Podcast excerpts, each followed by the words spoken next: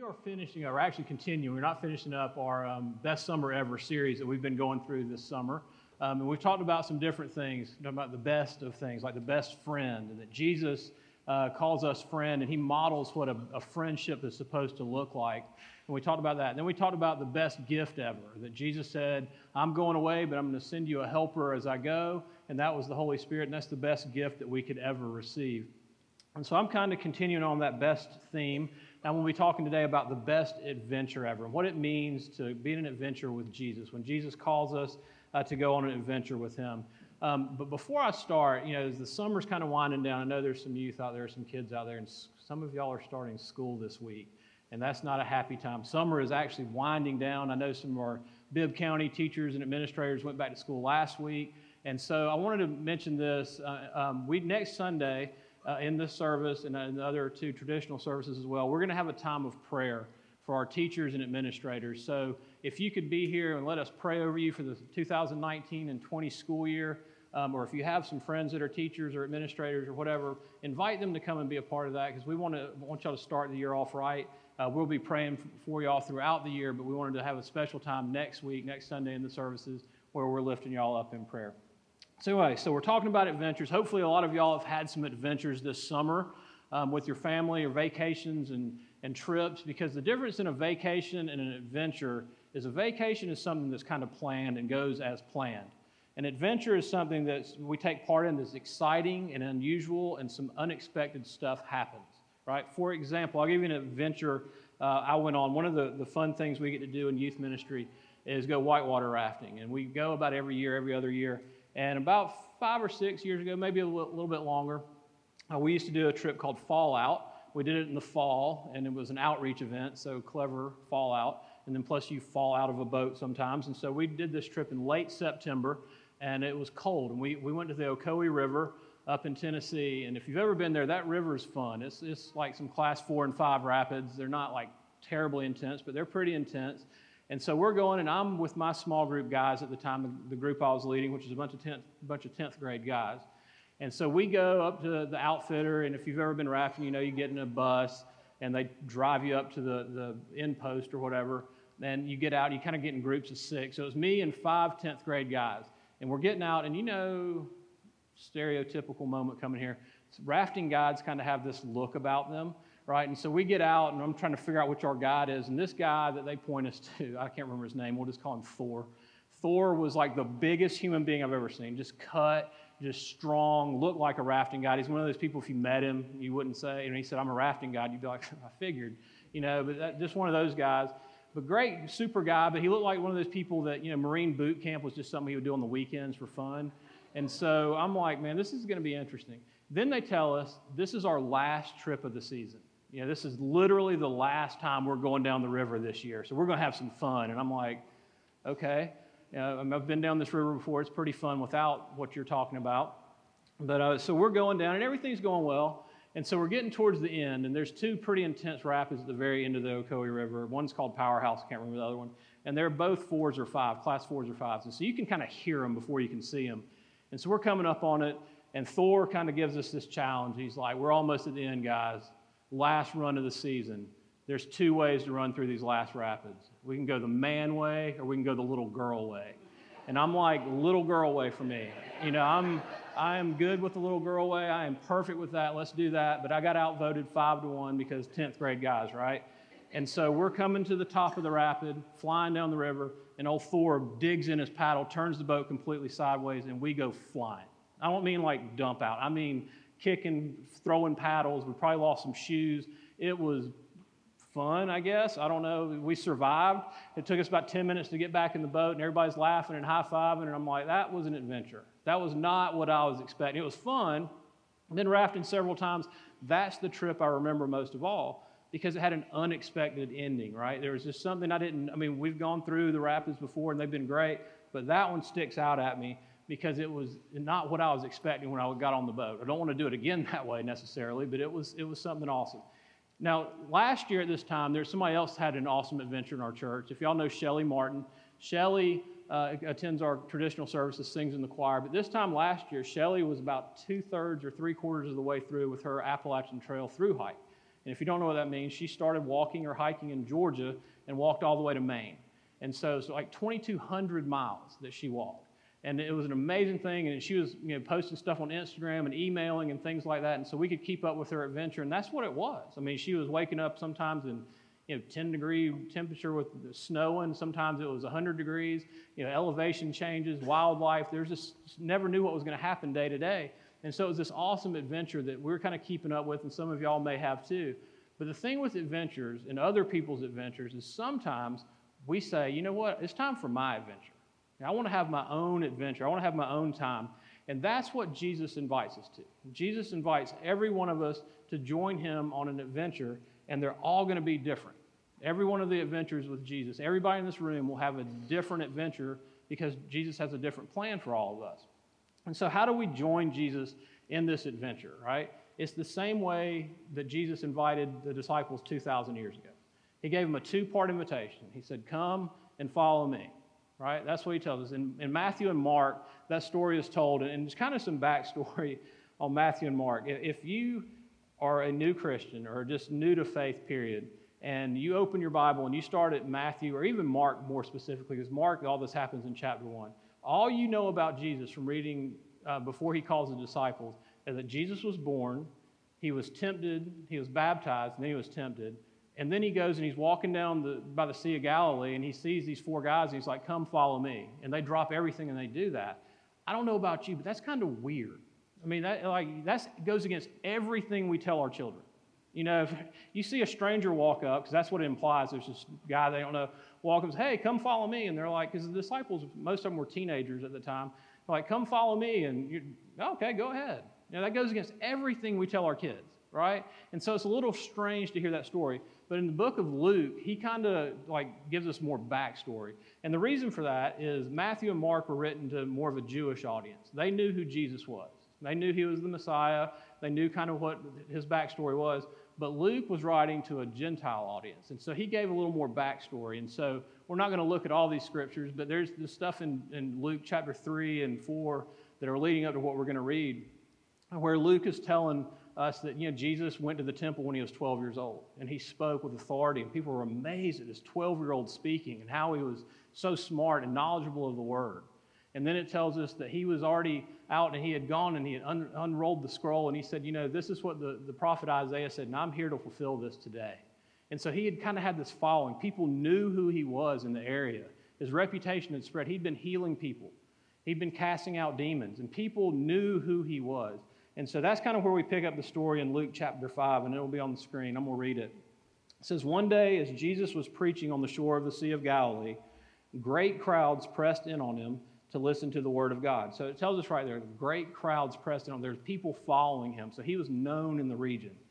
Then he noticed two empty boats at water's edge, for the fishermen had left them and were washing their nets. Stepping into one of the boats, Jesus asked Simon, its owner, to push it out into the water. So he sat in the boat and taught the crowds from there. When he had finished speaking, he said to Simon, Now go out where it is deeper and let down your nets to catch some fish. And here comes the next indication that these guys knew who he was. Simon replied, Master. And you don't just call somebody master unless you know about their reputation. He said, We worked hard all night and didn't catch a thing, but if you say so, I'll let down the nets again. Now, understand, these guys are professional fishermen. And here comes Jesus, a guy they've heard about, walking up and saying, Hey guys, go out a little bit farther and drop your nets again. And they, they give a, a good answer. I mean, a lot of people might have been like, nah, we've already done that all night. But, but Simon knows who he is. Peter knows who he is and says, Because you say so, We'll go do that. We're going to trust you and we'll go do that. At this time, their nets were so full of fish, they began to tear. A shout for help brought their partners in the other boat, and soon both boats were filled with fish on the verge of sinking.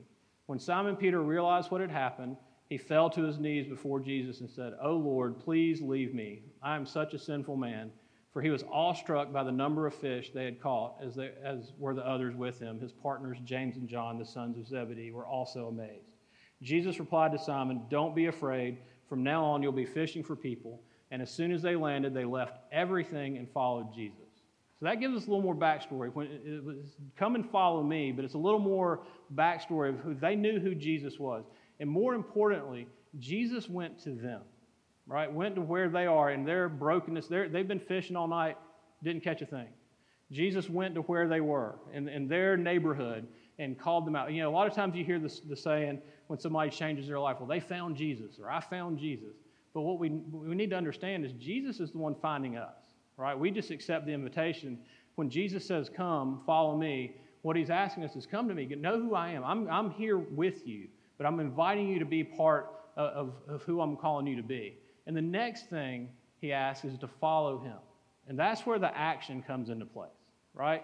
Because the, the coming to Jesus is knowing who Jesus is, accepting who Jesus is, but then he says, Follow me. And think about it this way if you decide you want to get in shape, right? You decide it's time to get in shape. I'm going to join a gym. We'll just use Planet Fitness, for example. Planet Fitness running their $10 special, and you're like, I can do that $10 a month, no money down. We'll get in shape, you're to get buff, whatever. And so you go and you go to Planet Fitness and you sign the little contract, and they take your picture and give you the little key fob, and now you're a member of the gym. And then you go home, and a month later, you're still in the same shape you were in before, right? You don't get in shape until you actually go and step on the treadmill or the elliptical or start lifting the weights, right? Joining the gym is the first step. Actually, doing the work is where the action happens, where the adventure begins, so to speak. And that's what Jesus is saying. He's like, Come to me, now follow me, right? Wherever we go. Now, I'm not sure if the disciples knew what they were getting into when they accepted this invitation, and sometimes we don't either, right? And, and here's the thing about the disciples they saw some not so crazy things sometimes. They saw, you know, they probably sat around campfires a lot of times at night just talking about the day. They probably did some crowd control a lot of the time when Jesus was speaking. But they also saw a lot of stuff, a lot of stuff that we would deem as like nuts or crazy or whatever that were just unexplainable that Jesus did. And, and a couple of those things just happened in one night, for example, one night and day. When, when they were, like, had been, Jesus had been speaking, he said, let's go on the other side of the, of the lake. And so they got in the boat and they're going across the water, and Jesus has decided he's tired, so he goes and takes a nap.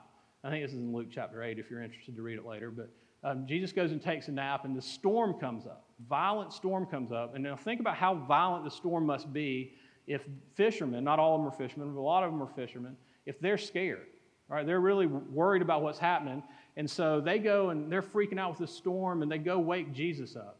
And Jesus does this Jesus thing, just like he rebukes the wind and, and water which I don't know what, I mean, I that's just kind of like stop wind and rain, stop weather, you know, and it just calms down. And Jesus can do that. And they're amazed that Jesus has this authority. But here's the thing then they're back on course to where Jesus wanted them to go. And they're going to a place, we all know in every town in America and in the world probably, there's places you just don't go, right? It's just like if you find yourself there, you're like, ooh, I'm in trouble.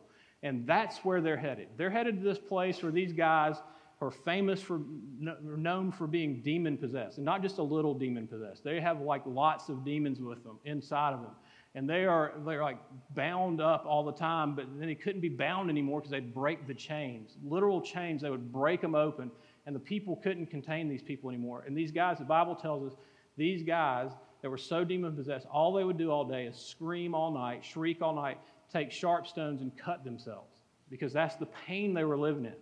And that's where they're heading. Now, the disciples probably knew that's where we're going, and they're probably like, why are we going here? This is what we're not supposed to be doing. This is the place we're not supposed to be going. But that's where Jesus was leading them to go. And that's where they went. And so they land on the, on the water or on the shore. And, and as soon as they do, one of the, the demon possessed guys comes running over. And he's just running over to Jesus. He's like, What are you doing here, Son of Man? Just as loud as he can. Did you come here to torture us before our appointed time? It was the demon speaking through the man. And Jesus just calmly casts out the demons. And you probably know the story. He throws them into the pigs, and the pigs uh, run off into the water and drown. But now what you have is these guys that were possessed by demons that are now healed. And he tells them, he says, Get up and go tell everybody about what I've done for you. And so these guys went from demon possessed, crazy men that were everybody was scared of, to missionaries. Just like that. Can you imagine being the disciples and seeing that? Mean, he just calmed the storm, and now he goes to the darkest place that you can imagine going, and he heals these people. So the disciples got to see some crazy, crazy stuff to be part of that. And that's what Jesus is inviting us to be part of as well. He's inviting us to go to places that we never thought we would go to. He's inviting us to, maybe he might just be inviting us to do things that we're comfortable with, but we don't know. And that's part of the great thing about joining the adventure that Jesus calls us to, right? Now, he might, like I said, he might be saying, I want you to join a Bible study. You know, I just want you to follow me in this Bible study. Follow me into this Sunday school class. Follow me into this small group, something that's kind of in our comfort zone. But then he might stretch you a little bit farther. Then he might say, well, how about let's go over here? Uh, one of the greatest things uh, we get to do every year in youth ministry, and now our church is starting to do adult trips, is we go to Tijuana, Mexico and serve. Now, Tijuana has a bad reputation. I mean, it's one of the most dangerous cities in the world, and they've earned that reputation. But we work with a ministry called Spectrum Ministries. And one of the things they do is they go into the Tijuana dump. And that's not a nickname for some club, that is the literal landfill in Tijuana. It is trash on trash on trash. It smells like you can imagine. And it is full of people that live there and work there. And they go through the, the trash all day looking for something valuable every day. And it's kind of weird what, from us, we're like, why would anybody want to go there? Because that's where Jesus led Spectrum Ministries. That's where Jesus is leading them to go. There's a guy named Carlos that kind of heads up that ministry. And we go and we hand out food and water. And because of the language barrier, you know, we can't really talk to a lot of people, but the Spectrum staff can. And they're sharing the gospel with these people and tell them, hey, Jesus loves you and there's a better way for you. And if you're interested, we'll, we'll take you out of this and get you into like a, a, a halfway house and we'll get you what you need, the help you need, and minister to you and get you off in, in, into a better life. And they've had so much success with that. So many people have come out of the dump because it's a hard place to get out of because that's all they know. They have nothing. Can you imagine living in the dump? You have nothing to your name. And so Spectrum goes in that place and they, and they help them with that. They help them get out of that lifestyle. But people were like, why would you go to the dump? Because that's where Jesus is leading them. All right, another one that our church is involved in is a ministry called Out of Darkness. And some of y'all may know about Out of Darkness. If you don't, um, let me just say this uh, slavery and human trafficking are a huge problem in this world. And, and if you, you think, okay, well, that's a global issue, it's actually not just a global issue, it's a national issue, it's a state issue, and it's a very much a city issue. Macon, Georgia is a hotbed of human trafficking. We don't think about that sometimes, but it really is. And so, Out of Darkness is this ministry that partners with the Dream Center in Atlanta and they help go and they talk to girls that may be caught up in lifestyle of prostitution or stripping or things like that and try to help them understand there's a better way. There's a better life for you. Jesus loves you. And, and my wife is a, is a big part of that ministry which is why it's so close to me. Um, and, and what they do is they literally go to the darkest places you can imagine if you would have asked my wife 10 years ago do you ever think you'll have a ministry in strip clubs she'd be like no way of course that's, that's crazy but that's what she does now. She goes to jails and visits people. She goes to some of the sketchiest hotels you can imagine, not by herself, but with other people. And they love on these girls and they tell them about Jesus. And they tell them there's a better way for them. Why would you go to places like that? Because that's where Jesus goes. He wants to shine light in the darkness. And that's what he is calling us to do. That's an adventure. That's an unexpected thing in your life that he might be calling, calling you to. You know, we, our minds, when we give our life to Christ, Sometimes our minds go, I'm, what if he calls me to be a missionary in the jungles of Africa? Cool. That'd be awesome. I don't know anybody that's ever done that. I know some people that have accepted the call to missions, but I don't know anybody that gave their life to Christ and immediately went and served in the jungles of Africa. But for some reason, we think Jesus is going to lead us someplace that we're not capable of being. And it's the exact opposite. If he's going to call you to it, then that means he thinks you're capable of doing it.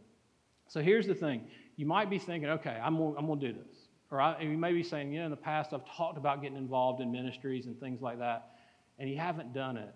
And, and it's easy, the older I get, the, the more I realize how fast time actually passes, right? I mean, we just talked about the summer just flew by. But you know, sometimes we say, hey, I'm going to get involved in this ministry. I can't do it right now, but maybe in a few weeks I'll do it. And a few weeks turns into a few months or a few years. And next thing you know, it's been a few years and you haven't done anything.